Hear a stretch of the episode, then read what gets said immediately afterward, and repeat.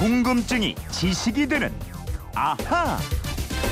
네, 궁금증은 풀고 호기심은 채우는 시간입니다. 김초롱 아나운서와 함께합니다. 어서 오세요. 네, 안녕하세요. 금요일은 아하 금요 특별판 앗, 앗, 이런 이런 것까지 것까지. 예, 휴대폰 뒷번호 7640님이 문자로 주신 궁금증부터 해결합니다. 고속도로는 전용 차로제가 있지만 국도나 일반 도로는 편도 2차선이나 3차선일 경우 약 10년 전부터 지정 차로제가 해제된 걸로 알고 있습니다. 그래서인지 요즘 보면 1차선 도로가 화물차 전용 차로처럼 되어 있습니다. 덩치가 작은 승용차는 대형 차량 때문에 갓길로 밀려 나가기 일쑤입니다.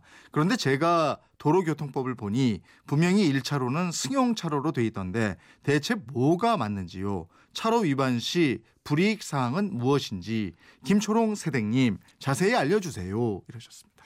예. 도로교통법을 직접 찾아보셨어요, 이분이. 그러게요. 예. 이 도로교통법에 차로에 따른 통행차의 기준이 나와 있습니다. 음. 고속도로 같은 경우에는 편도 3차로를 기준으로 할 때 1차로가 추월차로입니다. 또 2차로는 승용 자동차와 중소형 승합 자동차의 주행차로, 3차로는 화물 자동차, 특수 자동차 및 건설기계 주행차로입니다. 네. 그래서 1차로는 그 추월 차로니까 계속 저 주행 차로처럼 달리고 이러면 안 되는 거잖아요. 그렇죠. 그러면 고속도로가 아닌 일반 도로에서는 어때요? 역시 편도 3차로인 일반 도로를 예로 들어서 말씀드릴게요. 음. 1차로는 승합 자동차와 중소형 승합 자동차가 통행할 수 있는 차로입니다. 2차로는 대형 승합 자동차, 적재 중량이 1.5톤 이하인 화물 자동차가 통행할 수 있습니다.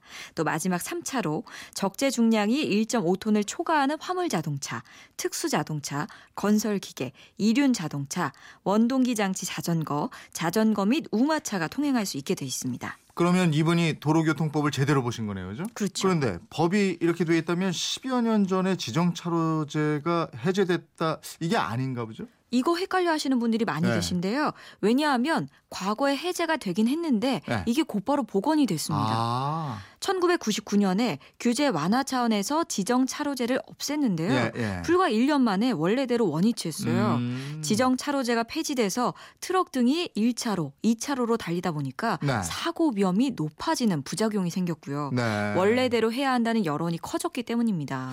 근데 이분 말씀은 1차선 도로가 화물차 전용 차로처럼 돼 있다 이랬는데 그러면 법을 어긴 차량들인 거 아니에요? 그렇다고 볼 수 있어요. 네. 3차로로 달릴 수 있는 대형 트럭이 만약 앞지르기 를 해야 하는 경우에는 2차로를 이용해서 앞질렀다가 다시 3차로로 돌아와야 하는데요. 네. 그게 아니고 2차로 또는 1차로로 계속해서 운행을 했다.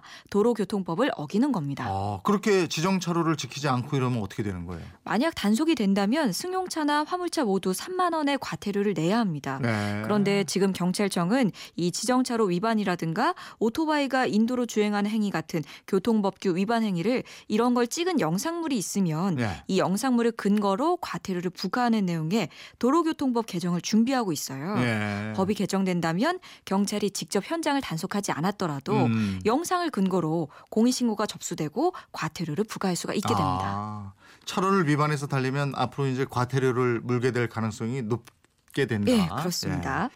7640님 궁금증 풀리셨죠? 이번에는 휴대폰 뒷번호 2369님 문자로 보내주신 내용인데 흔히 무질서하고 정리정돈이 안 돼 있는 상태를 개판 5분 전이다 이러는데 이 개판 네. 5분 전이라는 말의 유래를 알고 싶습니다. 또 예. 비슷한 뜻으로 돗대기 시장이라고 하는데 이 말도 궁금하네요 이러셨네요. 그러게요. 저도 어릴 때 엄마한테 많이 네, 들었던 말인데요. 개판 5분 전. 방문 열자마자 개판 5분 전이네. 많이 혼란섰습니다. 네.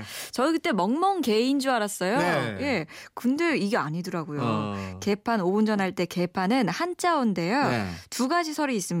첫 번째, 씨름판에서 쓰던 개판이란 말이 있습니다. 씨름판에서 개판이란 말을 썼어. 예.